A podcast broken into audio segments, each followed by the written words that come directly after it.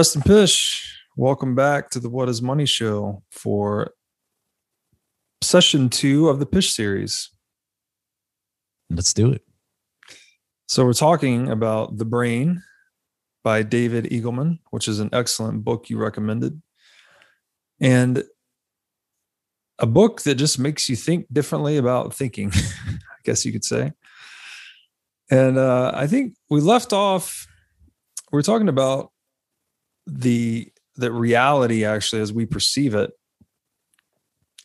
is really just a biological interface. And we touched a little bit on that other book uh, the case against reality which you said you read and kind of just thought was intuitive. So i think it's your background on reading about the brain is probably books like this. You already really understood or you considered reality a biological interface. But for someone like me I started out with in astrophysics and whatnot. I've always kind of thought we perceived objective reality as it is. So that was a real flip in my mind. And I think in a lot of people's minds would just see the world in a different way. And so the way Eagleman puts this is he says, Your interpretation of physical objects has everything to do with the historical trajectory of your brain and little to do with the objects themselves. Mm-hmm. Which yeah. to me is just mind blowing. So it's like, so we don't even see what's real. We see what our brain is designed to see.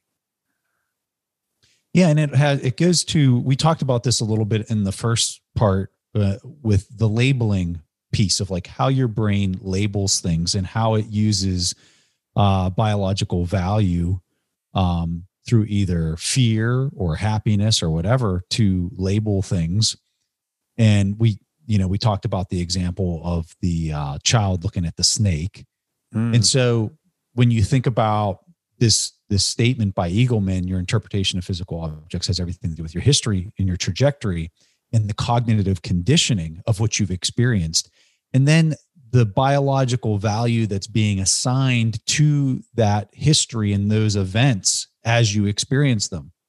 And the participants and other people that are with you through those experience because mm-hmm. they have an, a, a way to especially early on have an, a way and even when you're older.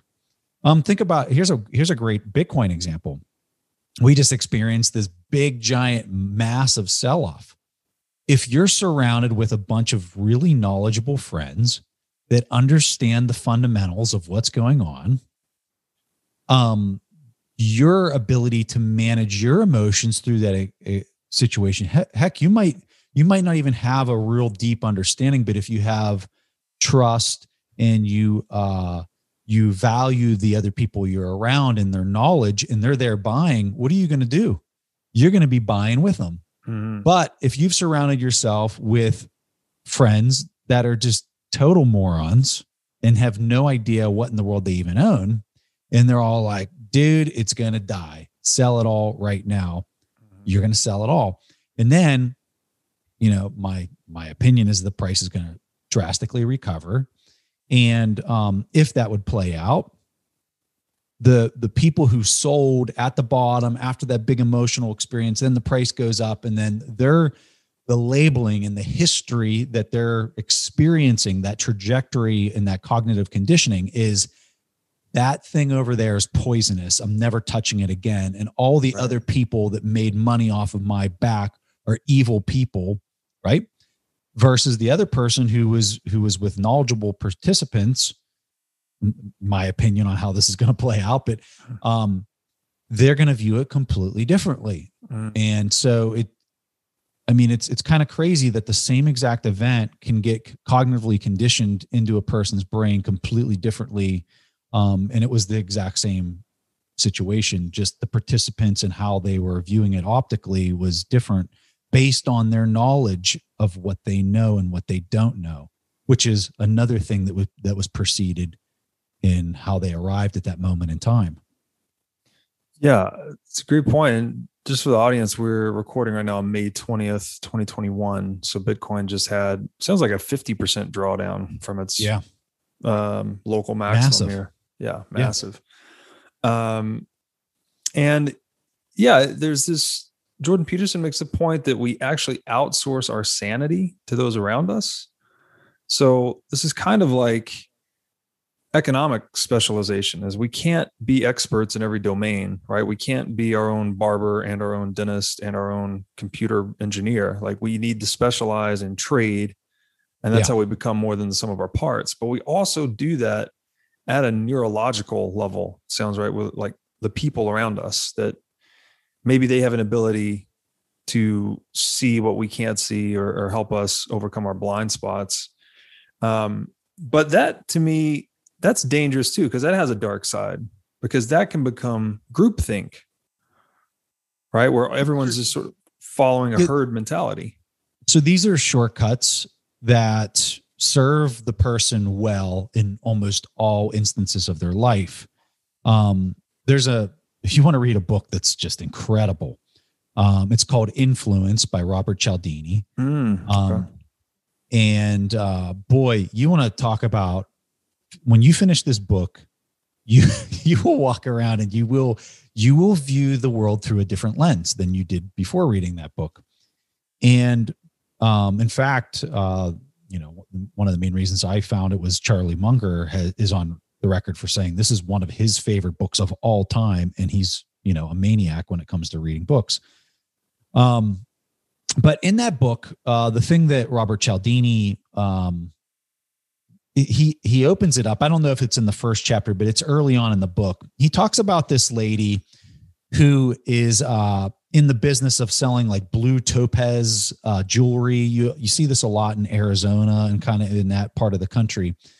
And um, the woman was trying to get rid of it because she had too much inventory or something like that, if I'm remembering the story correctly. And so, but she was going on vacation. And so she left her employee a note that said, Hey, we need to get rid of the inventory, uh, mark it down uh, half, was mm-hmm. basically mm-hmm. how she wrote it. So somehow the, the note was misinterpreted or the, the handoff to the employee was, was misinterpreted.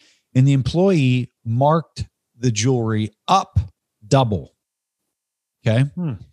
So it was the exact opposite of what she had asked for to happen. And and the way that this got written into the book is the person who who uh, this happened to, they they wrote a note and they sent it to Robert Cialdini after it happened, saying, "I can't understand what happened here. Help me understand this." Right. So long story short, uh, the person comes back um, from their vacation to find that all the jewelry was sold. Like they had sold, you know, faster than they've ever sold it before. Yeah and um she was like and then she's looking at the receipts and she's she's you know made twice as much as she's normally made on the on the inventory she's like what in the world is going on?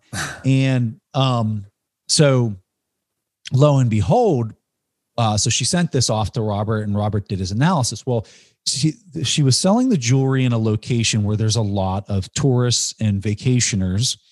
And there's a psychological or a cognitive bias that people have that if something's expensive mm. relative to another thing, there's an automatic bias that it's higher quality. Yeah. And in this situation, there's other jewelry stores with blue topaz in it and same size and same make or whatever. And they go to this one and it's twice the price. And the vacationers were looking at that and saying, well, this one must be super high quality. And therefore, I'm going to buy that over the one that's half as much. And you see this in marketing too. I mean, uh, mm. you know, hmm. some of these purses that people sell for uh, $5,000 a purse or whatever for Louis Vuitton or you name it. People are looking at that and, and it has scarcity into it and all mm. these other hmm. properties that, you know, we talk about when we're talking about money. But I think the, the important point that we're getting at with this is just your your brain cannot be an expert on blue topaz you know as a person like you just have the, the capacity of all the things that you have to be an expert on exceeds your capacity of of past experiences to know certain things. And so people will default. And so the whole book is about what are what are these things that we do in our life that are shortcuts that we rely on heavily that um, you know influence us in certain ways that we don't necessarily know. Um, if this is interesting i can give you one more story which i find yeah, absolutely absolutely fascinating. So this one here and this is all about commitments. People have a cognitive bias to seem consistent. They want to they want to seem consistent. So let me tell you the story. So they did this study where they wanted to see how much a person could uphold this cognitive bias of commitment bias. So they asked the person to they they went door to door and they asked them to uh, support a political candidate for like a local political race. They started off and they went to I don't you know this let's say they went to 20 houses or whatever and they gave a person a really really small like little bumper sticker or something that a person could just stick in the window of their car very tiny and um the the people that said yes you know they kept track of like how many houses said yes. Let's just for example say that 50% of the houses said yes that they would put that in there or they would accept it and take it and put it up there. So then they they went back to those same houses and they asked them to put a sign in the yard. And of the houses that took the sticker versus the ones that that um you know versus houses that they never went to Okay. Because mm-hmm. there's obviously the political party, like one side or the other. They went to a whole new set of houses that they've never gone to. And then they, they, saw how many people accepted the sign. And now let's go back to the houses that accepted the sticker and see how many of them accept the sign. Then they went back and they ran a whole nother third sample and they like made a sign so big that it was like the size of the house that they were trying to get the person to stick in the front yard. And as they went to the third set of people that are seeing this massive sign for the first time, everybody said, No, I'm not putting that thing in my yard. But the people who had accepted and, and stepped, progressively stepped up, mm. accepted this crazy giant sign to stick in their yard. And what they, you know, concluded with this study is that people do not want to look inconsistent.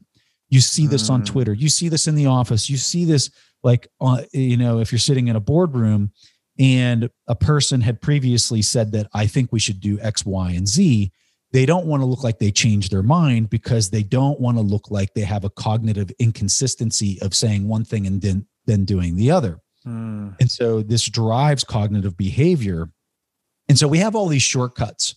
And so people are like that because they don't want to be judged as this flip-floppy kind of person that can't manage and live their life in a consistent kind of way. And so when we see that, we typically will say that person's inconsistent, so I don't want to associate with them. And so the reaction is, is people have this consistency it. And so you have all these little things that are happening um, in the brain and these shortcuts that are taking place that serve us very well, really well mm-hmm. most of the time. But there's these instances where it will absolutely fail you um, if you don't you know ask why five times and and use critical thinking. You know when i look at a guy like uh, stan druckenmiller um he is so adamant. Anytime he does an interview he's like well that's the way i see it today. But you know tomorrow i might i might have the exact opposite opinion. In fact i might even take the exact opposite position in my portfolio mm. tomorrow right yeah he yeah. he takes pride in not having a consistency bias because look at his profession. His profession requires it. Yeah. And so um, you know, just some some interesting things to think about and, and how the brain does get wired and how we rely on these shortcuts and biases and and uh yeah. Yeah, and they're very hardwired into us and very dangerous in investing, right? Because yes. you, you can just get yes unconsciously making decisions that can get you into a lot of trouble. Um, that book by Cialdini is called Influence. Is that right? Yeah, he has he has two. One is called Influence. The other one is called Persuasion. I think pre Persuasion is that's the, the one, one I read. I didn't read okay. Influence. Yeah. So I think Persuasion is uh it's a very good book. I think Influence is way better. Um, but Persuasion gets into, as you as you know, a little bit more of uh, the cognitive precursors that influence people yes. in ways that they would probably not believe were true. So, for example, um, if you go into a wine store and you hear German music playing in the background, your chances of buying a German wine is way higher, like statistically provably higher. But if you Yeah. ask the person as they came out of the store whether they were influenced by the music, they would laugh at you. Yeah, yeah, yeah. No, that's so interesting. So there, I remember in Persuasion, he talked about. I think it was an insurance salesman that had he was just like was an order of magnitude better salesman than everyone else in the country. Yeah. So Yeah. someone uh, had monitored his performance to see what he was doing different. And to your point about building towards yes, like um, people not wanting to seem inconsistent, this Yeah. salesman had a technique where he would go into their home, start to present to them, and then he would say, "Oh, you know, I left my keys or presentation materials in the car. Do you mind if I let myself back in the front door?" And that, like, getting people to say yes to that. Everyone's going to say yes, to that, right? That was Yep. not only were, was he getting a yes, but he's also building rapport with them. That you're just Yeah. letting someone voluntarily come in your front door. So he just through that little technique apparently translated into just a lot more uh, deals closed, which I thought was really interesting. And then you know you were talking about the topaz. Um, I think they call in economics they call that a Veblen good, right? Yeah. When when something has a higher price, demand actually goes up, which is contrary Mhm. to you know econ 101.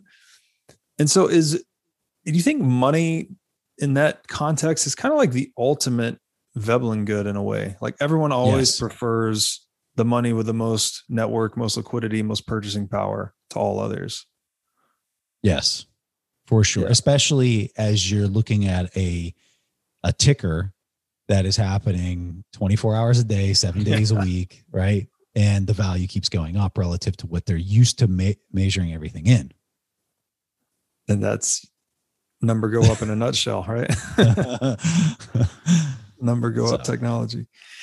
Um, yeah, it's really interesting that um, we're building this reality, but there's just so much inertia built into us genetically. Like we just have these, you know, inherent tendencies, I guess, and um, it's all it's borderline manipulative. You know, it's like where do you draw the line between influence and manipulation? Because if you know, if you're aware of these biases, not only are you resistant, somewhat more resistant to them, still not perfectly, but you can also exploit them in others. Well, and so what does that come to? It comes to what we briefly mentioned on the last discussion, which is intentions. if Mm, you know right. these things, if you know all how these things work, and you're using them in a manner that is an intention that is self-serving solely Mhm. at the cost of somebody else, I would tell you you're creating pain for yourself in your future. Um, Yes. if you're a person who is leveraging, you know this. I mean, it's like it's like knowing how to use the force in Star Yeah, Wars, yeah, right? yeah. Like if you know how to use the force, you can use it for the good or you can use it for the bad.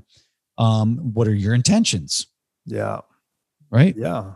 That that even I mean that's kind of a definition of evil in a way, right? When you're Yeah. knowingly Well, maliciously harming someone to benefit yourself. I, I I hesitate to use the word evil. I would I would probably use it more as parasitic.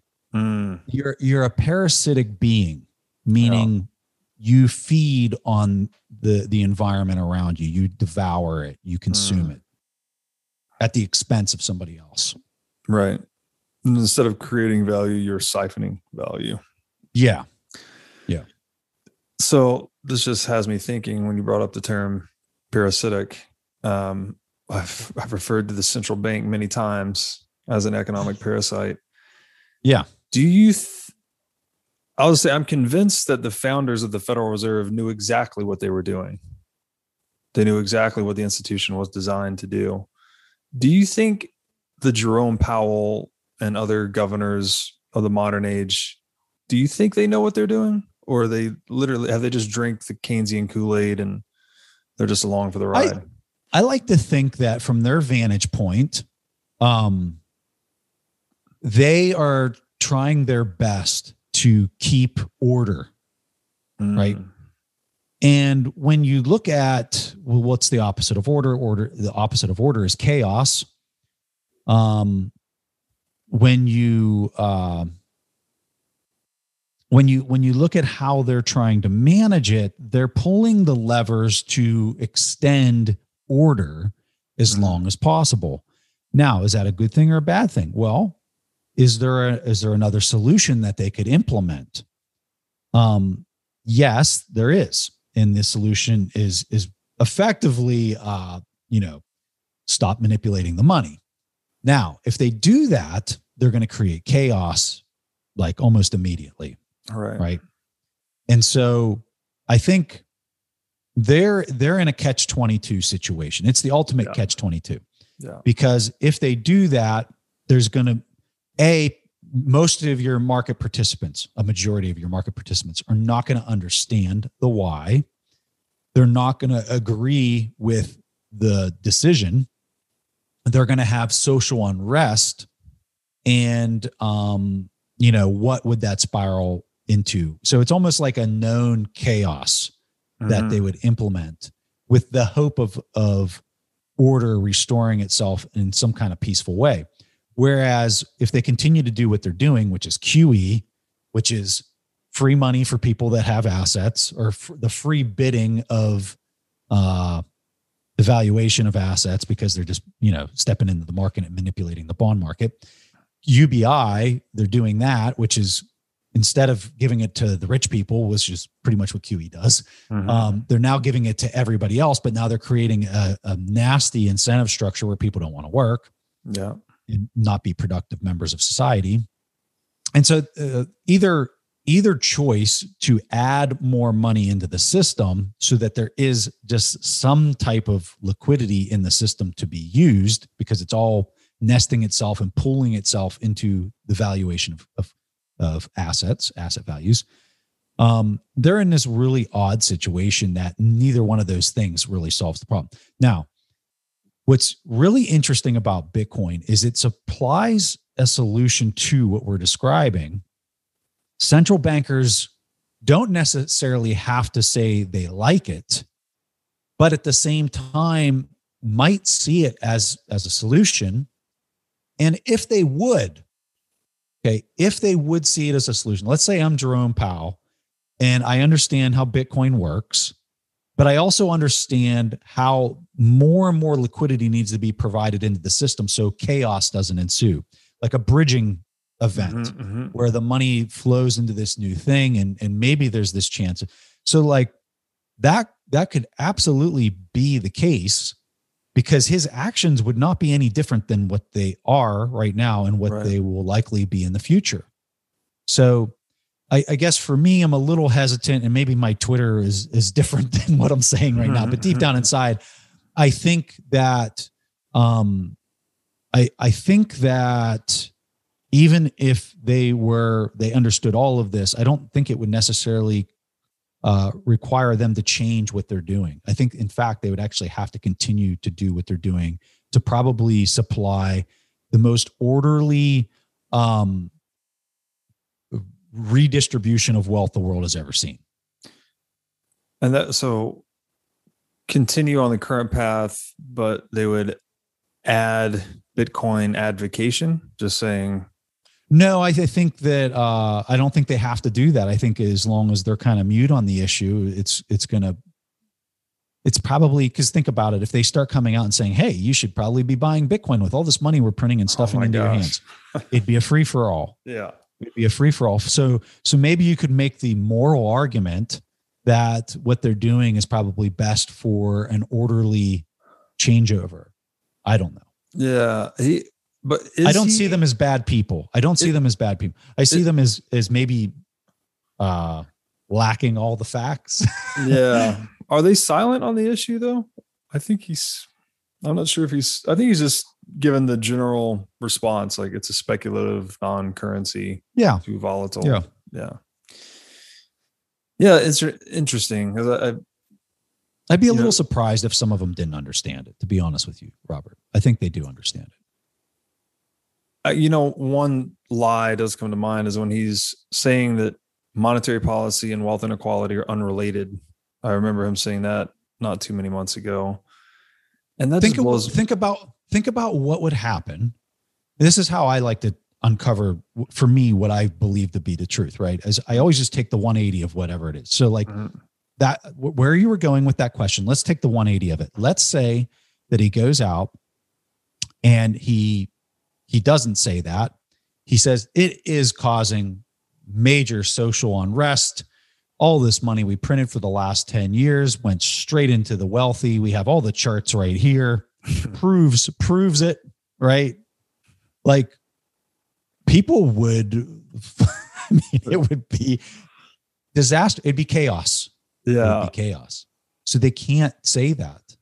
Right. So let's look at their intentions. Are their intentions to create chaos or are there intentions to create calm and a semblance of order? Man, this is so sticky and ambiguous to me. Yeah. And I don't like, want to sound like I'm sticking up for them. Trust me, I'm not. Because when I look at the damage that was done, like this situation that we're in and how we got here, in my very humble opinion, was the result of decisions that happened from like the 1940s up until like the 1980s.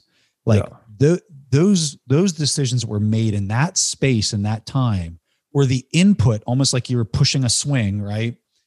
That was the input that has delivered this situation that we're actually experiencing now in 2020 mm-hmm. it's just taken a really long time to play out. Yeah i agree with you. Man it is an impossible job because now it's like okay yeah. Yeah they've got an impossible job right now can't tell the absolute truth or you just throw things into pure chaos.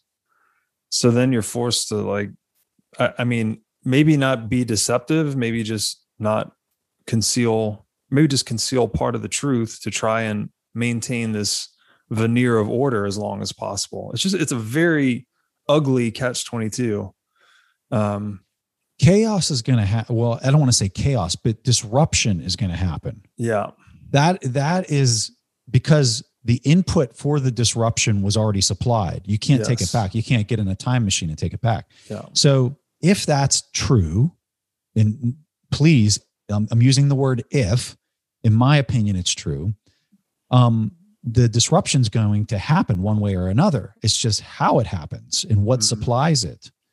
And so, you know, I think you you had your discussions with Jeff. He does such an eloquent job talking about how this inflationary monetary policy, especially when it's applied for 80 years, has this massive, massive technological incentive structure to create this deflationary force that becomes so large. It's like trying, it's like if you went to, you know, the beach and there's a tidal wave coming, you know, the biggest tidal wave you can imagine like looking at other people on the beach and saying, "Yeah, we can stop that." Yeah, like it's crazy. Yeah. It's crazy talk. It's it's yeah. gonna hit. It's just a matter of how it hits and and where you're at when it hits. It's just. Yeah. And this is, I mean, this gets to the core lesson we need to learn as a species, which I guess Bitcoin is really just going to be the answer once and for all. Is that manipulation of the money always ends in disaster. You either have deflationary shock back to reality, or you have inflationary crack up boom, which is hyperinflation. Um, it's never worked out any other way. It's not like we've well, ever. It's a, it's a force of manipulation that's yes. supplied into the environment, and when that happens, the environment will react. If I went and I poured toxic waste into a pond, mm-hmm. the pond's going to naturally try to figure out a way to decompose that mm-hmm.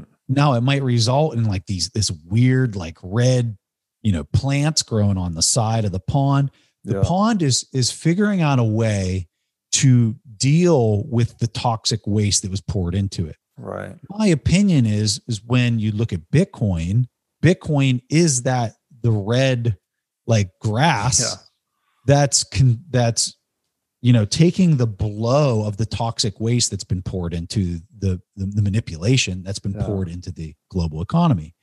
And it's just a reaction. It's a natural um you know like biological kind of response to financial market manipulation. Yeah it's a great point. I to tie this back into the brain i i was struck by we got off topic there. Well, I mean, I think the theme is the same though, because so money is coordinating the global hive mind.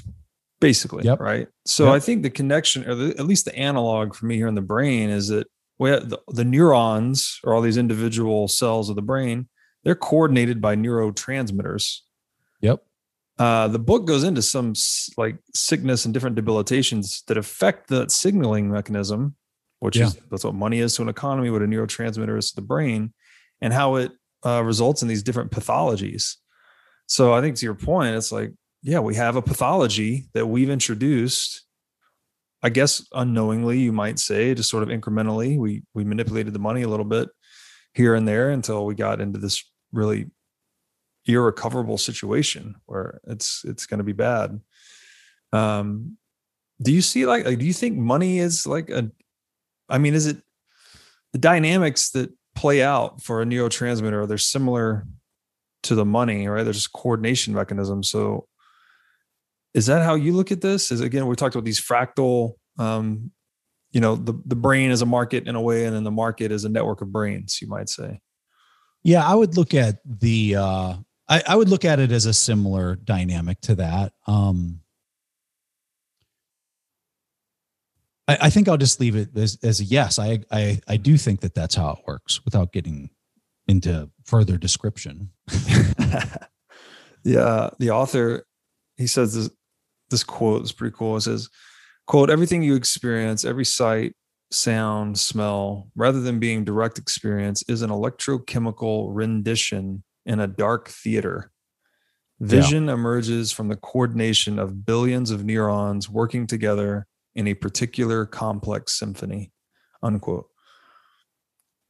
I mean, so this is amazing so when uh, some of the research that um, that he has done is how do, how can we develop um, other things as sensors to perform certain actions so um, i think he's and and i might be wrong about the exact description of this but in general he's set up like a, a camera that provides inputs um, sensory inputs onto your skin. Mm, I also believe that they're doing this on the tongue, where they've uh, put uh, sensors that basically uh, convert a video signal to uh, these sensors that then rest on this on the tongue. I think they're also doing it on the back with like a like a matrix of um, like impressions, and then they wire the, and, and then your brain wires and interprets this as meaningful information mhm. to see.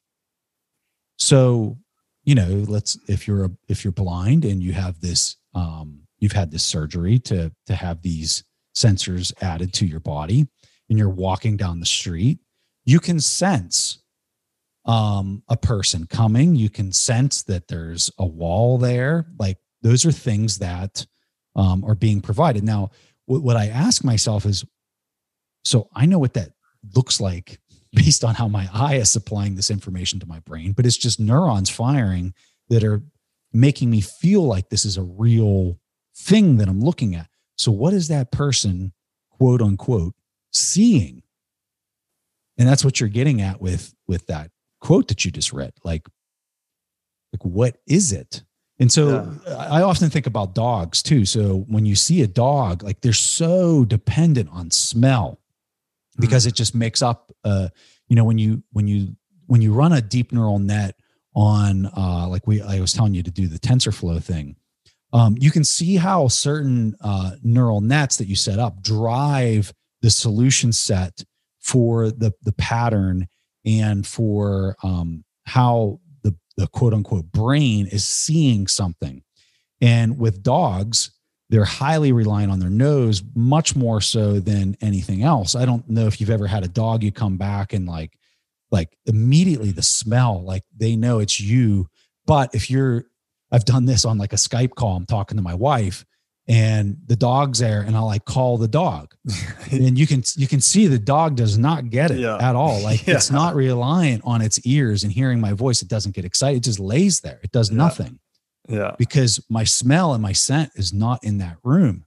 And so I just wondered like for for various animals and things like that like their perceptions are driven way more like as humans I think if you would look at how our brain, like the dominance of how the neural net is driving our decision making and how we're viewing the world. So much of it's optics, uh, yeah. like what's coming through your eyes.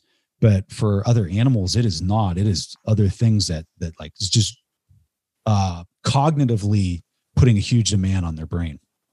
Yeah, and towards the end of the book, he's talking about this wearable technology which I think you're getting here, is this the um, what do you call the variable extrasensory transducer, which yeah. was the, the acronym VEST. Um, and it allows you, I, I, guess you basically say to feel data, right? Yeah. I think that an actual vest. He's hooked uh, it up to the stock market for people. Yeah. Like, yeah. Yeah.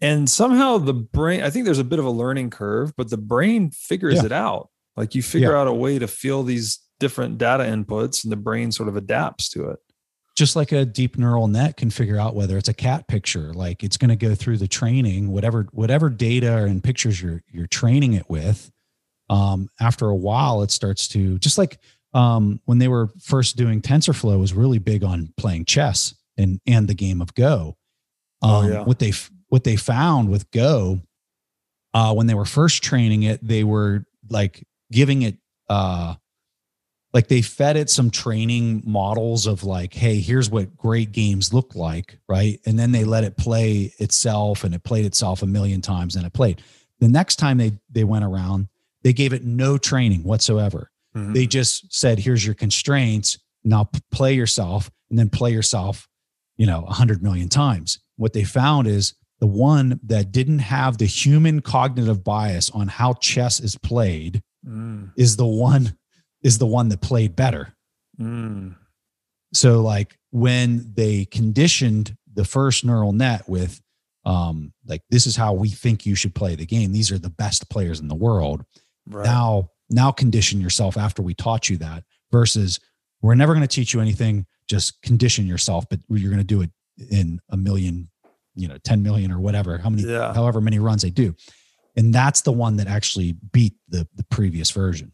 And that was after um, computer had beat a human at chess, right? Because Go, I think Go is just more complex than chess. Go is way more complex than chess, yeah. like way more. And so, um, yeah, and they've there's never been a computer that's ever beat a person at Go, a human at Go. Is that and, still true today? No, uh, oh, TensorFlows, yeah, TensorFlow, yeah, yeah. Google did it. Um, they they conditionally programmed a deep neural net and they put it up against a human and and it was you want to listen to a really interesting like thing. Go back and watch the uh like professional go, go players watching uh google alphago play the number one player in the world and when they're doing the commentary it was like somewhere in the middle of the game alphago made this this move and the professional like grandmasters that were watching were like oh that's that was weird. That doesn't make any sense. We have no idea why the computer just made that move.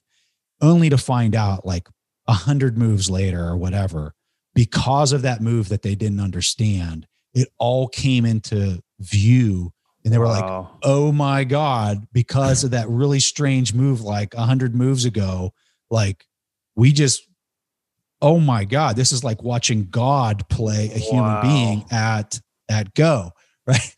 like it just makes your the hairs on your arm stand up when you when you listen to the commentary. It's wild. That that's like yeah, scary and exciting all at once in a way.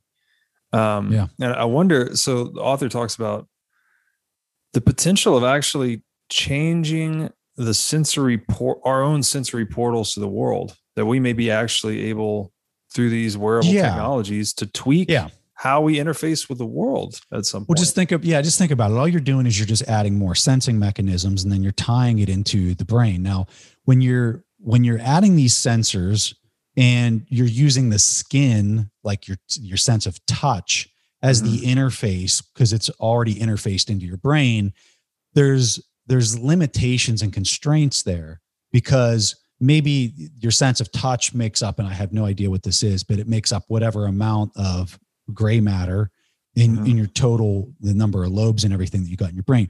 But if you could take some of these sensors and go direct, and Elon Musk, you know, he's obviously interested in this space mm-hmm. with the neural uh, link stuff. uh, which I think they're way off, way, way, way off of of this becoming something that's that's real. But Mm. um, imagine if you could tap into much more gray matter with a sensor that's providing you, especially a sensor that's way outside of the the senses that we have today, but you're going into part of the spectrum, the electromagnetic spectrum for sensing in an area that's just not an area that that we are even remotely like let's say you go into the hyperspectral space and Yeah. you have uh, some type of uh, access that you could then tie into your brain and, and like what would that mean for your ability to operate within your normal environment that you would then have conscious awareness of that nobody else can even see you're just totally blind to that it's i mean we're like superhuman or cyborg at that point right we can start to see i don't know i guess you could just see any form of data right you could see yeah very anything. obviously infrared ultraviolet would be kind of the Yep. immediate things but then you could actually see i don't know market data maybe weather patterns I, I got a little taste of this whenever I flew. So, um, you know, when you fly an Apache, you're flying with IR um, Mhm. uh, in, in one of your eyes, and it's it's a camera that's on the aircraft. And as you're looking around, you're seeing everything in heat, like almost like predator vision. Mm. Um, and so you're able to you're able to see things and uh, make decisions that are a little bit different than what you see when you're looking through the visible spectrum. yeah Um, and so yeah, there's there's neat things like that and um, EOIR. So I'd have sensors that I could do EOIR. So you know you're flying in Afghanistan and you, the you're taking fire. If you're up, uh, if you, you're using IR lens, well, you don't see it real well. But yeah if you got an EOIR on, on your on your eyeballs, like it looks like you know Armageddon. yeah So- yeah yeah So you just, you know, and that's just like a really simple example of something that's very close. Like those spectrums that I'm talking about are very close to your visible spectrum. But I'm curious, like, what if we get outside like spectrums that we're just not used to having Right. access to? Like, what would that mean? And like, yeah, dude, it's fascinating stuff. i mean x-ray like all these eh, Whatever. we only see i think the author quoted that too one ten trillionth of the light spectrum so the whole energy spectrum. So you have all this energy that's all around you. Like we're talking right now, and there's countless radio stations that are happening in this room that I'm sitting in right now. I have no conscious awareness of them because I don't have uh I don't have a sensor to pick up those specific frequency bands and yeah ru- run them into my neural net. But if I did, could you imagine the the conscious uh, tuning of like the thalamus to be able to handle all those inputs?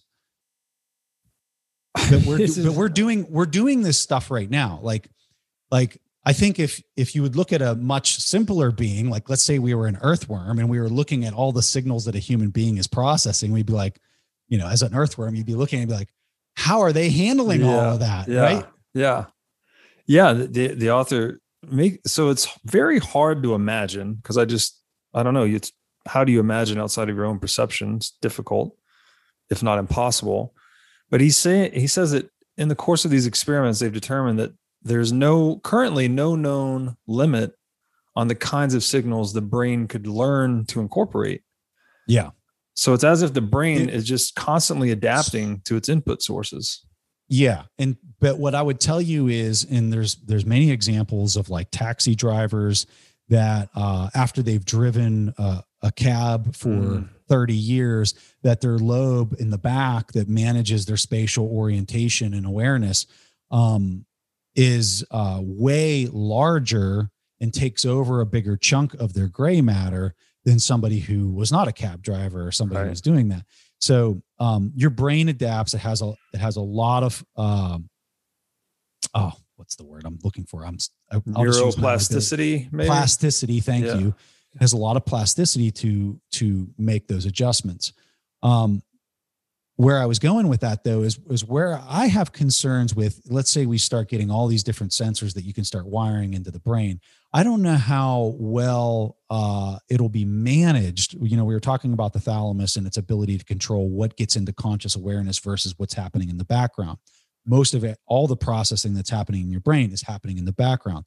So would your brain be flowing this up through the thalamus and would it actually get into some type of uh, part of your neocortex that you could actually start using that um, mm. in a way that would be useful um, yeah. I, I, I don't know. I, you'd have to talk to a neuroscientist or somebody to see what their opinions on something like that would be. I don't know. Yeah, this, man, it's so mind blowing, literally. Um, I want to read this one quote because this points to where it could end up one day. Uh, he says, "quote Our great, great, great, great grandchildren may one day struggle to understand who we were and what was important to us." At this moment in history, we may have more in common with our Stone Age ancestors than with our near future descendants. Unquote. So it's like we have now, I mean, he's through, getting at what we're talking about. Yeah. Yeah. Through these technologies, we're entering this co creative relationship with evolution in a really serious way. Yeah. Yeah. Yeah. It's like, uh, where, where does this all go? I, dude, I don't know. I know one thing. It's fascinating. Um, yeah, it really, and I just keep, I sort of think that to a much milder extent, you know, money as a tool helps us see the world through the eyes of others in a way, right? Like we're through the price signal, we're getting a lot of data compressed into a number. But what if that's just kind of like the beginning? You know, what if we figure out new ways to compress data even further and I, I mean, it's just mind boggling. I don't even know what we've become. Everything would change. Everything, our relationships, our lifestyle.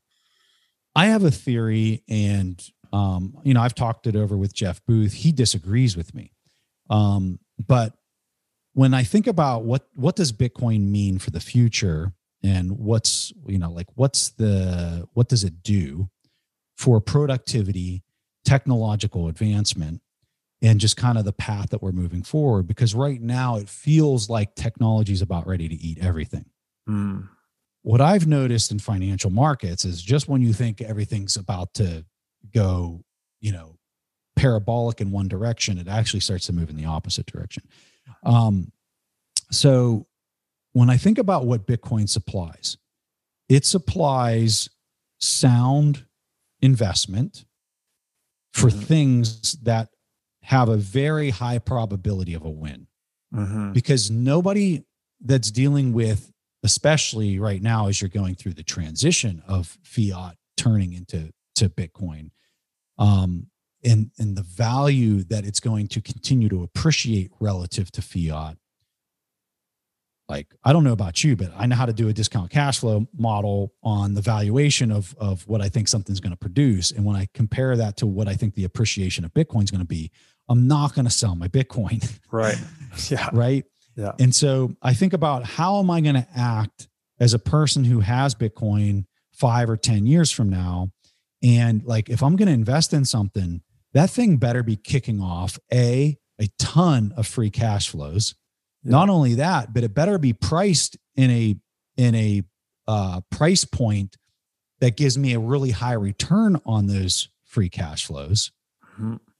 And when I think about what does that mean for the broader global economy, it means higher discount rates. It means uh, the amount of people willing to put their capital into the market to advance some of these crazy technologies that we're talking about you're if you used to have 10 people willing to do that, I think in the future you might have three people willing to do that. Right. And so if you only have three people willing to do that, they're only investing in the really high probability technologies that have a lot of technical maturation mm-hmm. versus ones that that today would get money in the snap of a finger because there's just there's currency everywhere. SPACs. is SPACs is just yeah. like in in these uh, I don't I don't want to I don't want to label certain people, right? So I stop there. But, uh, um, yeah. So I just look at that. I look at this technology growth and this trend, and I think that you're going to continue to see it go because mm. there's so much momentum based on all this money and the incentive structure of inflationary monetary policy, and then that getting turned on its head. That that trend is going to continue to go up, but eventually I think Bitcoin is going to start slowing this down. And I think it needs to slow down because yeah. if I was going to use an uh, an example of what I see is happening in the global economy right now, we literally have Lord Helmet sitting in in the uh, in the spacecraft, and he's trying to go to ludicrous speed with the economy, right? And everybody in the ship is like, God, Lord Helmet, slow us down, slow us down. And I see Bitcoin kind of being like, remember when they pulled the power levers back, and then Lord Helmet goes flying to the front of the thing and smashes his helmet. He's like, ah, you know, I'm surrounded by idiots or whatever, right? So I kind of see Bitcoin as being we're going to pull the power levers back and Yeah. we're going to be getting this this whole different incentive structure especially when it comes to capital investment um and It's you're going to have the- free and open markets so this is going to be a good thing Yeah. Uh, it's the return of value investing, right? it's going to be the return of value investing i think that when i look around at the global economy what i see is technology is outstripping mankind's ability to handle it Mm-hmm. okay Yep. Yep. like Yep. we have we have so much like do you ever like just stop and think like how in the world did we invent all of this stuff just like in the last 80 years but like you go back through time and like you know like technical growth technology growth was like like a snail's pace and then out of nowhere like just in the last 80 years well you had a dollar that was the global that became the global reserve currency and every other currency on the planet for the first time pegged itself to the dollar Mm-hmm. we acted like there was a gold standard Mm-hmm. okay it, it was a nice briefing narrative thing but Yeah. at the end of the day they kept adjusting the money multiplier which made that completely you know Yeah. uh, only in, in word and in in letter only that that was a real thing, right? Yeah. We come off that and then we run it for another 40 years with no backing of any kind. And through that entire time, we were debasing the buying power, which is an inflationary monetary policy for 80 years. Yeah. Well, what do you think you're going to get? You created the biggest incentive structure the world has ever seen for te- for capital investment to chase anything and everything that's technology related to Yeah. To to do, get where we're at right now. Yeah. Yeah. Yeah. d- Crazy. Yeah. d- Uh, just imposes riskier behavior, right? Because you're just everyone's That's in a right. race to outpace inflation, basically. With with with uh riskier behavior that's rewarded. I Mm-hmm. think that's a really important caveat to what you said is the big the big players they got too big to fail right so we can't let anybody fail but we're going to let them devour and eat every little small cap company Yeah. and take more and more market share so that there's two players in any space you know two major players in any space Yeah. so there's still competition right Right. Right. Which then it just you've you've stunted capitalism. You've stunted creative destruction. So That's right. eventually it gets rigid and it collapses. And that's right Yeah, I would say you're seeing that in a lot of industries today, and it's only going to get worse with this Yeah. wave of inflation. Um, no, Jeff and I, we talked about that a lot too. And man, really reinforces the importance of humility because there's that quote that the, the human inability to understand the exponential function is our greatest shortcoming, something to that effect. that's And right it's like exponential change. We live in an age of accelerating exponential change. So if That's you right. think you've if you think you've got it figured out or you think you know what's going on, uh, that really works against you, I think, when things are moving this fast. So you have to be super humble. You've got to bring a beginner's mind to every situation. You've got to be a first principles thinker about all things. Um, and I think it, yeah, it's uh the corruption of the money is just kind of corrupted our outlook in a way for not, i'm not saying us like you and me or anyone in particular but in general uh Well, well, and I think this would this is what's led me to the brain is is when you start to understand how you have these biases And it's not something you can necessarily control. The only thing that you can do is question everything that you think you know. Mm-hmm. So I think I know that Bitcoin is sound money. Well, why? Uh, to be quite honest with you, the reason I'm on Twitter so much, duking it out with everybody, is because I'm trying to find somebody that can tell me why I'm wrong. I'm trying to find Yeah, somebody yeah. who can who can shoot holes through an argument that that has first principles thinking, right? That they're not just spewing something that that they want to hear, but like and they're approaching it from a from a from a constructive way, right? Because if they're not Right. typically if they're not approaching it from a constructive way, they they've probably have big gaps and blemishes in the way that they think about a lot of other things. So it's it's hard for me, and this is a cognitive bias, it's hard for me to listen to people like that. Yeah, no, I hear you 100%. Um, I, on that topic, actually, maybe I could ask you. So I'm doing the same thing. I've been asking myself, you know, how do we, how do you stop Bitcoin? Right. I'm trying to figure it out just like everyone else. Been asking myself that for five years nonstop.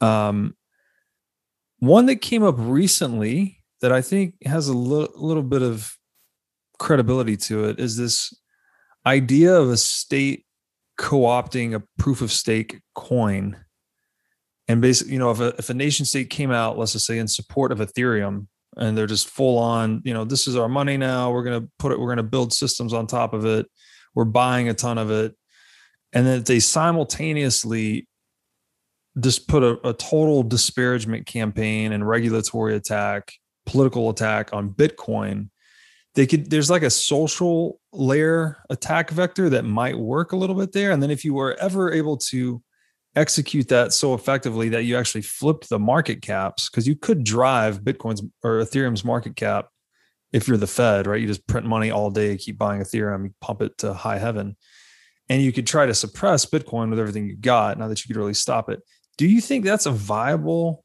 attack No. vector do you think we'll see all. anyone But taking it that doesn't mean they won't. It doesn't mean they won't try it. But is it and is it viable? Sure, they they can. Uh, my definition of viable is can they do it? Yes. Um, would it work? No. So, like the market cap of the dollar is is hundreds of trillions of dollars, right? So if we're if we're using market cap as a as a as a stick to say whether one's more valuable than the other, that's that's a bad stick. It's it's that trend that you're looking at the the appreciation of the one versus Mm. the other. But um, and more importantly, especially when you get into the end game, it's about trust of the other. So we Mhm. go back to the Weimar example, like, hey, they had hundred trillion dollars, just like you see in, in nation states right now, where you got hundred trillion dollar bills.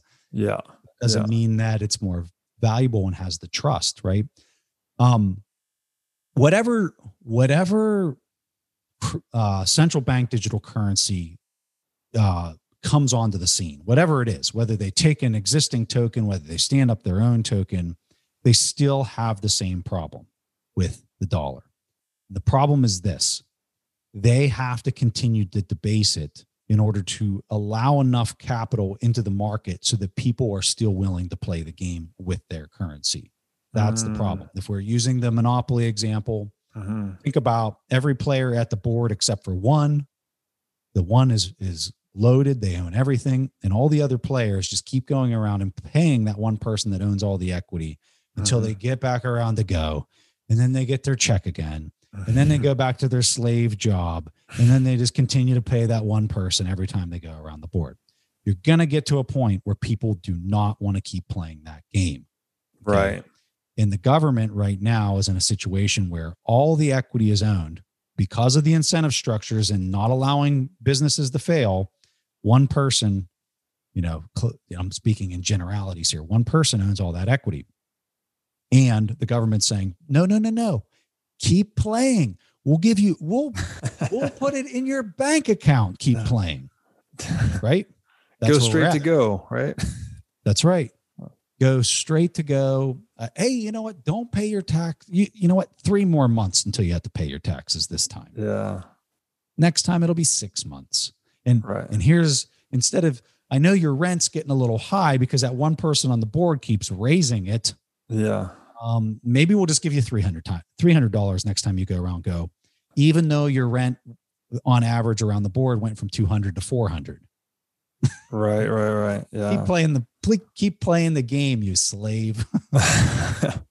so this thing, yeah, agreed that it's self-annihilating the fiat currency complex. I just yeah, I did have concerns about that if they were to try and push people onto I'm just using Ethereum as an example. I'm sure it'd more likely be their own centralized uh, smart contract platform I'm, or or whatever. I'm actually so I'm I'm not uh, when if if the central bank digital currencies come on the scene, my concern with them is more on the data side of the house, the, the mm. access that they're going to have to the data than uh, just you know the central bank digital currency in a way it's going to it's going to help the market from a liquidity standpoint instant settlement standpoint the mm-hmm. whole re- in my opinion the whole reason you have stable coins right now is because you don't have anything that can immediately clear right. in a counterparty type trade yeah. so like let's say you don't want to sell your bitcoin to pay your taxes so you're going to go out and borrow uh, against your bitcoin so you have to you have to like set up a contract that allows that that dollar to clear immediately if the uh, value uh, of your Bitcoin drops below what's in escrow. It has right. to immediately settle, right? Like, because everything in, in this space is over collateralized, immediately settling assets. Mm. you're not doing that, you're going to get tore up, especially with the volatility. Yeah. So they're serving that purpose. And I think if you have a central bank digital currency that immediately clears, I think that's going to be a good thing. That's because now you don't have to trust whether Tether has the reserves that they say they have. Yeah, it doesn't yeah, matter yeah. anymore. But you're getting the the clearance mechanism that's coming. Now the downside with this is, like I said, the data, the data that's going to be associated and their ability to say, oh, uh, I know we gave you a thousand dollars, but now we just programmatically said that you can't spend it from you know, for the month of May. Mm-hmm. Because right. they can do that with programmable money. Yeah. Now you got to have some technical folks that are able to do these things, which I think is a uh that's a big hurdle uh for a government yeah that's, yeah. A, that's a pretty big technical hurdle right there but, but the point's well taken is you don't want politicians being able to program your money i mean that's just a really yeah. dystopian outcome yeah yeah which and when you're talking about money you're talking about trust yeah. buying power for the work you've already performed still being there for you in the future. Yeah. So you know the thing that i've noticed about this is bitcoin feeds on manipulation. Mm-hmm. it, it devours it. Almost like if it was this monster it would it would literally live on fear. It lives on greed. Yeah. it lives on manipulation yeah. It lives on people that take out a bunch of level leverage to pull their productivity to the left yeah. instead of it happening when it actually happened. Like it feeds on it. Yeah. so like anytime I see somebody like trying to manipulate or whatever, I'm just like, oh, there we go. Feed the beast, baby. Yeah. feed, feed this thing. It needs fed. And then it it's a beast that just ultimately seems like it humbles everyone in one way or another. I mean, no doubt about it. No matter which way you look at it, to the upside, to the downside. I mean, the rule rule number one that I've learned in Bitcoin is always expect it to do the unexpected. I mean, it is it's just the craziest asset I've ever seen, ever. Because um, it's because it's it's almost like it's from a different dimension from how you and I were raised since kids. Right. Everything we know about how economies work, everything yeah. we know about like incentive structures are now being completely flipped on their heads. Yeah. So whatever worked in that old system, you might want to start doing the exact opposite when you're dealing with this system. It's it's it creates its own reality, which back to the brain, that's what the brain does, right? We're creating our own little internal model and to the author's point, it's like anytime you see something, it's more, it says more about the shape of your brain than it does what's actually out there, which is um, just incredible. Uh, so yeah, and you the, know what you, you you have appreciation for other people when when when you study the brain, in my opinion. Yeah, because the thing that like if I see somebody, let's say I get in an argument with somebody about something, I come to that when I look at how the other person's responding and how they're acting all their past events and let's say they're 40 years old. For 40 years, that person's brain has been conditioned to lead them to this moment for them to have the exact opposite opinion of me. Mm. And so hmm. when I look at that person and, and what they're saying to me, which might be the exact opposite of what I think, it's almost like I have these two realities that are clashing. And for me, just to say, you're wrong, you're an idiot, what I'm really doing is I'm, I'm, I'm looking at 40 years of cognitive conditioning and saying that experience is completely invalid. Mm-hmm. That experience is wrong. And maybe it is, and it might be. But I think you you step into a discussion with somebody else with a whole lot more humility and the potential for you being wrong mm-hmm. when you think about when you think about it maybe from that vantage point. Yeah, yeah like political parties is a perfect example. I'm I'm politics agnostic. I think that there's arguments on both sides of, of both political parties that have led people to both sides. And so the power isn't knowing the one side versus the other. The power is knowing both arguments and then mm. knowing how to kind of sit in between both of them and leverage the ones that that add the most value to the most participants as possible for this and sometimes it's it's not it's a catch 22 there is there's a reason that the divide exists. Right. It's just your past experiences make you want to identify with one side or the other as being valid. Right. Because you haven't lived that other experience. Yeah yeah. I think there's uh, a lot of studies out there saying that it's actually your psychological profile maps really well to your politics. I don't know the, yeah. the, exact, but your your the big five personality traits maps really well to what your political leanings are. Um, but this is that's a great point too. That I'm same as you, apolitical. I just think all politics is a charade. I, I don't pay attention to it. I want nothing to do with it. And that for me is one of the most exciting things about Bitcoin is that in a way, you know, politics presupposes that force and coercion are effective in the world, that you can go mm-hmm. out and pass a law, and if people don't abide by it, you'll take their money or throw them in jail or do whatever. Bitcoin dampens that a lot. Like in a Bitcoin world, first of all, you can't fund a lot of this legislation. A lot of it just wouldn't be enforceable. And second of all, citizens, you know, the governed would, in theory, have a lot more options. They just have a lot other. They could take their capital anywhere. They're not trapped in any one jurisdiction.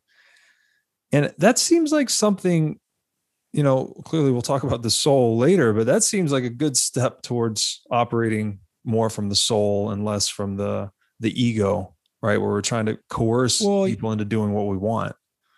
Your typical person doesn't pay any taxes. They might think that they do, but when when you look at how much money they get back and how much they paid in, for the most mm-hmm. part, they do they didn't really have any type of tax burden that was meaningful uh, for a majority of the participants in the system.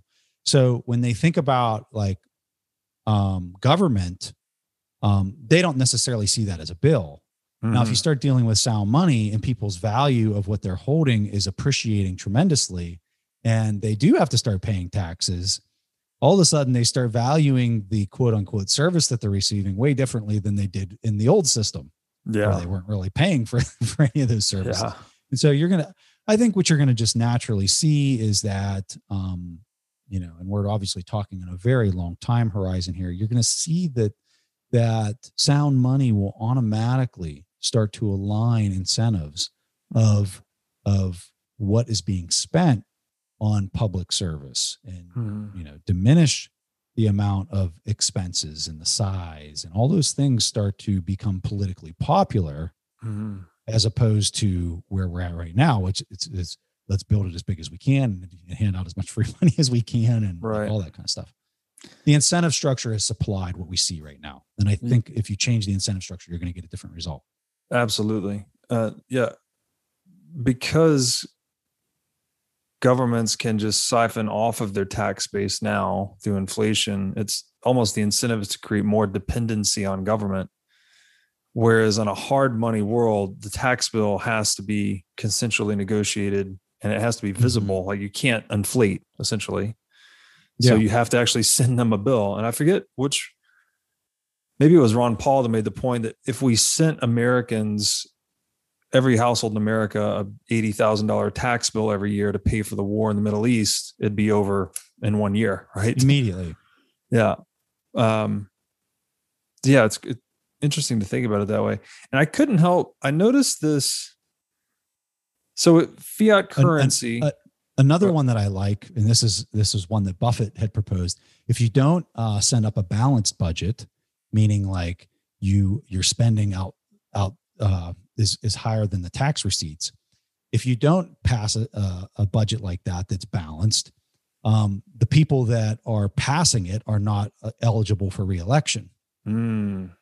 Or there's a there's a lottery um, of that no one can control. There's uh, 10% or 25% of the people that are in office are going to lose their seat and it's mm. random. Oh, yeah, right? yeah. All of a sudden, you start getting different uh, incentives for the way that that the budget is being managed. You know what that is? That is uh, the law of decimation. The ancient Romans used that. Oh, really? Where, yeah. If they if the the phalanx, I guess, the row of shield shielded soldiers, if they broke ranks, you know, mm-hmm. and let mm-hmm. the let the enemy come through their lines, mm-hmm. uh, the mm-hmm. generals would implement the law of decimation, which means they'd kill one out of every ten soldiers at random. So everyone wow. had a, a, really big disincentive to malperformance. So everyone would hold the line. I did not know that. Yeah, that's so cool. I didn't know that about uh, that Buffett proposed that, but that's perfect. Um, I couldn't help but notice this. So, author is talking about uh, this patient that had a schizophrenic episode, and the way he described schizophrenia was this accumulation of false realities.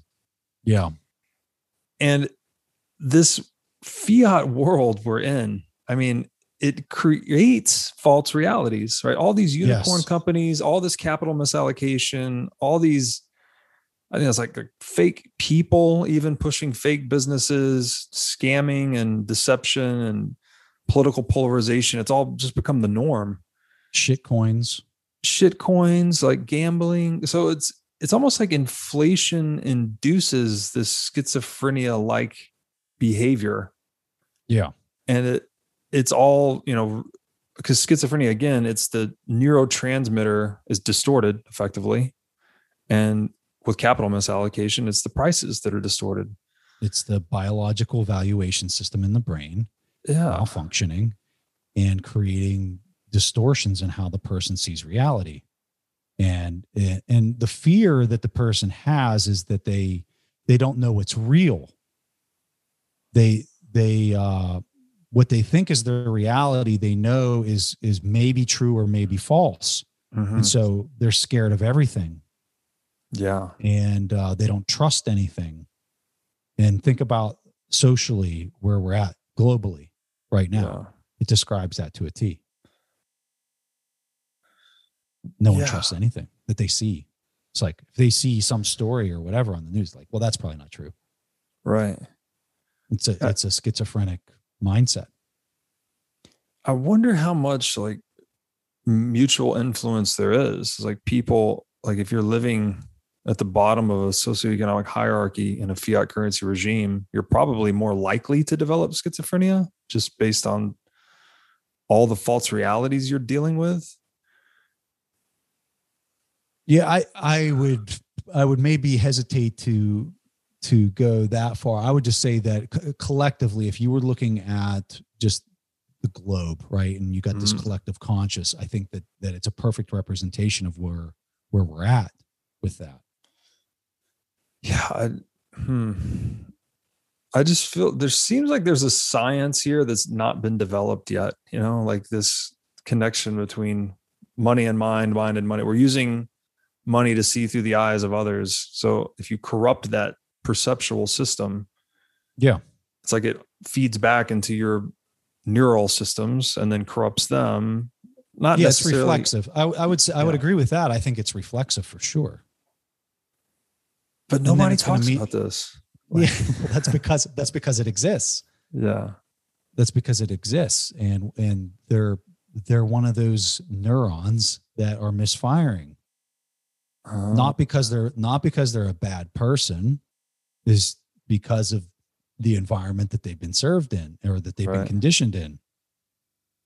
and so that's why I, I guess I pushed back on, uh, you know, I was saying that it was a parasitic environment instead of a, you know, I forget what word was used, but when I look at the situation, I don't like to look at somebody as being bad or good. I I look at it more as that's how they've been conditioned. That's the environment that they were served Yeah. into, and that's why they're they're just naturally playing out the um the environment. They're in a way a person is is their environment that they've been exposed to um, th- through all those years.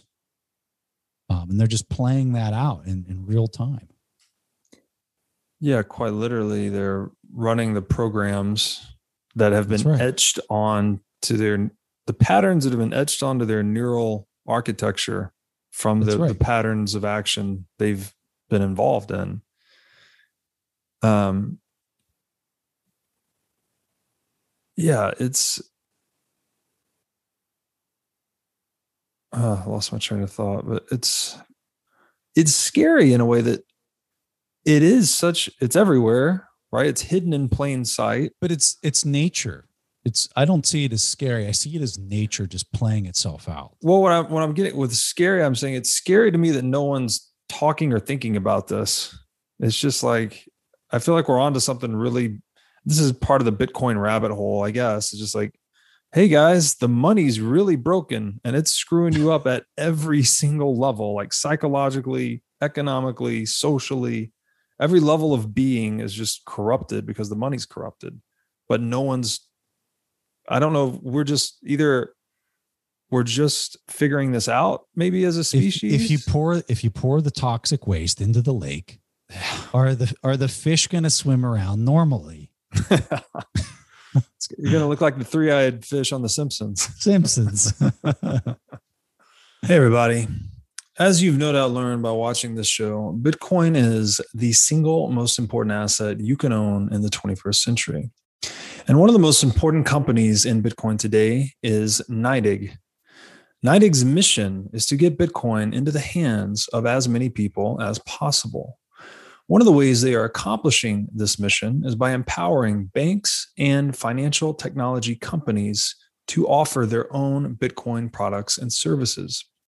As a true game changer in the industry, NYDIG is safely unlocking the power of Bitcoin for forward thinking individuals and institutions alike.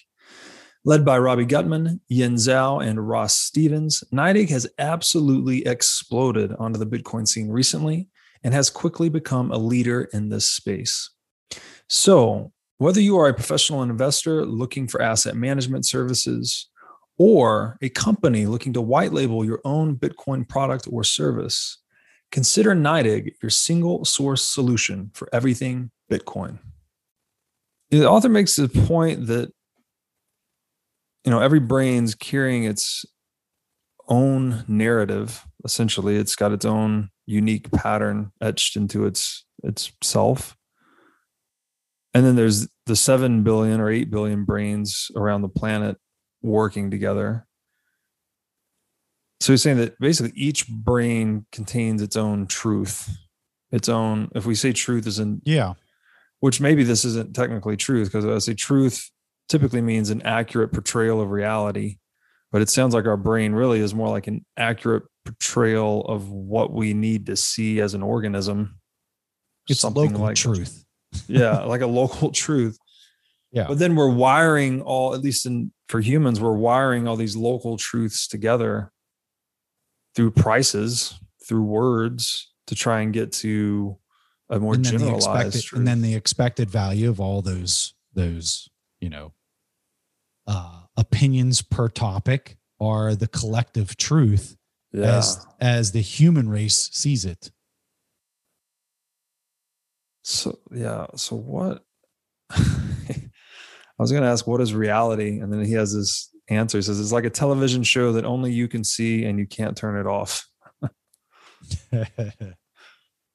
yeah i mean the case against reality like you had brought up earlier is an interesting read that i think kind of complements a lot of the stuff that we're talking about here. Um i of course no one knows you can't even you can't really answer the question. All you can do is really kind of uh, try to understand how you fit into it and then what you can do to shape your environment eh, from what it is you desire and what it is that you're trying to accomplish um, in your life. And and it goes back to you know the example i talked about on, the, on our first recording of like being on the boat and where you want to go why right. do you want to go there? What's yeah. the impact? What's more importantly what's your intention? Yeah. Um because i think that there's deep repercussions for those questions and the way that you react to them and how you're going to um, enjoy your life experience. So I think those are the important things to focus on when when so, you're looking at it. In your years of experience, and you know, got a good head on your shoulders. I think the work you do is really valuable for people. I'm sure that is very fulfilling for you. Like how, if you were going to advise younger people how to find that meaningfulness or that or to you know to steer the boat well. Like do you have any general advice or wisdom you would share? I, I would tell you if you've had a painful experience in your life pay particular attention to that mm-hmm. because you probably had it for a reason. And you probably had it um as I think most people, when they have a painful experience, they look back at it and they're saying, well, that was the worst thing that ever happened to me. And I never want to think about it again. But when you analyze what put me in that situation or why did I go through it, a lot of the times you can find your life's work with that mm. um, and really kind of harness it into something for good. And um, I would I would start there. And then if you can mix it with something that you just naturally love doing. So, like for me, I really enjoy financial valuation a lot. Like I, I could sit here on my computer and I could look up a, a, company's 10K or 10Q and I could just plow through it and do what I think the value is. Like, I don't know why. I don't know why I'm wired like, like that. But for some strange reason, I love it. Yeah. Um, so for me, like doing the show and doing this investing podcast, like I do it for free. I, yeah. I just love doing it. It's fun.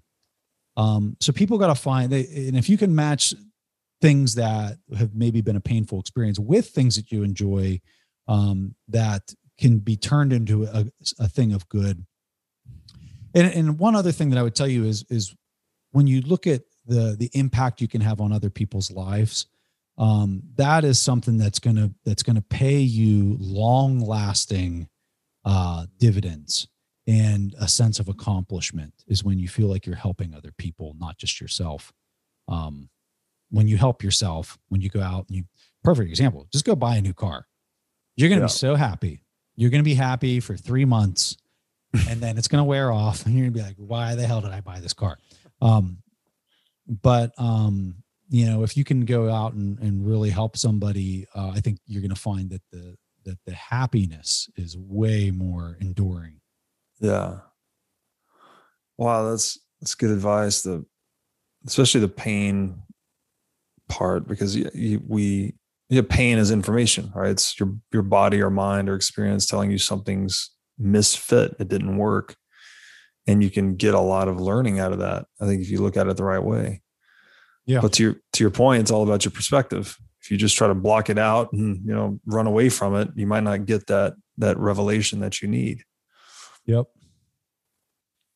What do you do you try to operate a lot in a flow state? Do you try to do anything to get there for your work? I've read, I've read that book. I didn't like it. uh yeah, I, that's not something I think about really, yeah. Robert. Um I can tell you this, like if if I'm doing a podcast and I'm having a an interesting conversation with somebody, it'll literally go by for me in the blink of an eye. Yeah. So that's that's what you're really getting at when you're talking about flow. So, um, you know, if if you're getting yourself in that state often, like you're gonna have found that thing that you love doing. So p- piano players or somebody who's playing a musical instrument, sometimes a guitar player, mm. they can go do these things and like hours go by, and it's like nothing, right? Yeah. Yeah, the author it just talks about this state of I've never read the book Flow State. Um, but he says the brain enters a state of hypofrontality, which I guess means you're not using the the prefrontal cortex as much. You're sort of yeah. So here, there's a really good book. Uh, I can't remember the name of this. Uh, it's a tennis book, and um, the author. Oh. Uh, what's I can't remember the. I've heard of, this book. I think it's about competition, yeah, yeah. right? No, this oh. book is about flow, flow and really okay. kind of allowing your subconscious to play the game instead of overthinking. So, mm. tennis players, they might step up there to the line, they're dribbling the ball, and they'll be like, "Don't hit this into the net, you idiot!" Right? and then they'll go up there and they'll hit it and straight into the net. And God, right? And so, what the book is telling you is, uh, when you're playing the game like that, you're using your your, your frontal lobe, right? You're you're trying to control something that you might have hit a hundred thousand serves in your life. I have no idea what those numbers would be, but yeah, like when you look at oh, there's a video of uh, uh Roger Federer. This video blew my mind. Um, and Roger goes out there. He's like doing some type of photo shoot with some people, and uh, they they were like, Roger, can you just hit one shot here in, in the in the photo studio? And he's like, Yeah, sure. He's like, Here, watch this. And he goes to the one person, he says, Here, put this can on your head. Like like a soda, like a soda can. He goes off in the distance, he dribbles the the tennis ball. Look this up on the internet. I'm sure it's on YouTube. Yeah. I, I had I think I had it sent to me via text. But he dribbles the ball, he throws it in the air, and I mean he smashes the living hell out of this tennis ball and it comes right over and knocks the the the coke can off the person's head. Wow. Right? And so when you think about how a person hits that, do you really think Roger Federer is stepping up there saying, "Oh boy, I hope I don't miss and smash this person's face and put him in the hospital," right? Like he's stepping up there, and, and you know what he's telling him? So he's like, "I'm gonna crush this ball and that that can right off this guy's head, and everyone is gonna cheer right? Like that's what that guy's thinking about. And, and then he just dribbles it and just does it. He's not thinking about where he needs to snap his wrist. He's not thinking about anything. Yeah. He's just doing it. And so the book is, uh, is about like, and you don't have to be Roger Federer. Like the book is about leverage your subconscious to play the game. And so like before you go to hit, like don't think about things. Like bring yourself into like this almost like a meditative state and do the things that you've already conditioned your body to do. So, and then the more times you practice, the more times you go, like if you're hitting yeah. a golf ball, right? Like is allow that cognitive conditioning to swing the club, allow yeah. it to swing the racket.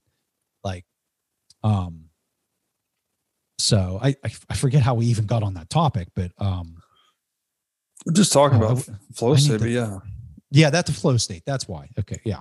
I think the book is inner the inner game of tennis. I just looked it up here. That's it. That's the game. Yeah. That that's the book. um I haven't read it yet, but I've I've heard really good things about it. People saying it's a great book on on I think training and yeah, flow state in general. So yeah. Um you see this with chess players too. It's just like, I mean, they can literally look at the board, have no idea why they they would move a piece, but they'll just be like, "Oh yeah, I need to move this piece right here," mm. just instantly. Yeah, it's that unconscious mind, right? Yeah, it's, they've did, played you, that many games that they don't even have to think about it. Did you get a chance to listen to that podcast I sent you? That was uh, Jordan Peterson and Iain McGilchrist. No, I didn't. I'm so Man, sorry. No, it's fine. When you check it out, I'd love to hear what you think about it. He makes the case okay. that he wrote a book called The Master and His Emissary, and he says that the left hemisphere, which is associated with your right hand, mm-hmm. is your active awareness, reductionist, tries to turn use um tries to turn everything into a word or a symbol or a pattern or a program. Like it's it's yep. Uh your analytical side, right? And the other side is your creative side. Yeah. And the other side is the creative side. But the master, he said, we've flipped, we've inverted and made the um analytical side the master in Western civilization. But to be good and um, competent and to get into a flow state, you actually have to learn to make the right side, the master, because it's more powerful. But then you use the analytical side, it's more like your active awareness versus your um I guess basic awareness. I haven't read the book yet. I'm not doing it justice, but I thought it was really um germane I, I, to what we've been talking about. What I think is a dangerous thing for people to do is to label themselves one or the other. Mm. Like I tell myself a lot how much I like math and I like to do like the evaluation stuff. Mm. And and that's probably a bad thing. Like uh I I should probably exercise labeling of myself as being mm. creative and and those things as well because what I think happens is is um over time I I kind of feel like the the healthiest type of thinker and just person like for yourself and your skills and your ability to contribute to society is the more balance between the two that you can really kind of uh, manifest or tell yourself that you have i think you, you, it's way more powerful. Yeah yeah definitely. It's you're almost you are the story you tell yourself in a way right? No no doubt about it. Like be careful what you tell yourself because you might just realize it. Yeah yeah it's a great point. Uh, another thing about the unconscious that I've experienced myself a lot is this this flash of insight thing where you're just I mean sometimes you get it in the middle of the night or when you just wake up or sometimes the shower thought is kind of the the infamous version where you're just really not thinking about anything especially a problem you've been working on for a really long time and then the the answer or something will just hit you like a bolt of lightning um and you're doing a you're doing a mundane task that you don't have to think about. Yeah. Sometimes you're just kind of like just relaxing or whatever, and then your subconscious is allowed to is is able to flow it forward right without it getting logjam with you trying to use that thinking part of your brain, the the frontal lobe, all the time. Yeah, yeah, yeah. It's like almost like your brain has innovated the answer, but you can't mm-hmm. force innovation. It has to come, it has to emerge naturally. Um, and I've just noticed with writing, I always like to give myself a lot of time to like write it, reread it, edit it, rewrite it. Because if you just give yourself plenty of time to marinate, you get all these little flashes of insight along the way when you're not actively doing it. So kind of like That's the more right. time you give yourself, the more opportunity you have for those. Yeah. Um, yeah, I think you mentioned this earlier, but I thought just to mention it one more time this concept of priming, mm-hmm. which is mm-hmm. when uh, he could have a patient holding a warm drink and then they would describe their relationship with a family member more favorably. Yeah. like like physical warmth transmuted into relationship warmth if people want to learn more about that, they need to go read the Cialdini book that you mentioned earlier. Hey, the persuasion. The the persuasion one. Yeah. yeah. That I mean, that could give you. I mean, it's just such a great book for that uh, particular topic. Yeah. The other one was this one's a little more funny. That men tended to tip twice as much to dancers that were ovulating, meaning they were fertile, uh, as opposed to when she was menstruating, not fertile. so yep. talk about your dog sniffing you and happy to see you when you come home. It's like eh, humans are doing it too in the strip club. yeah, you're doing it subconsciously that you uh, are paying attention to cues that you do, that are not hitting your conscious access. That's so funny and good. Just like maybe. the toilet paper tube thing we were talking about last. Time. Yeah. You know, like you, you're not you're not seeing it, but your brain is registering it. Yeah. You just don't have conscious access to it.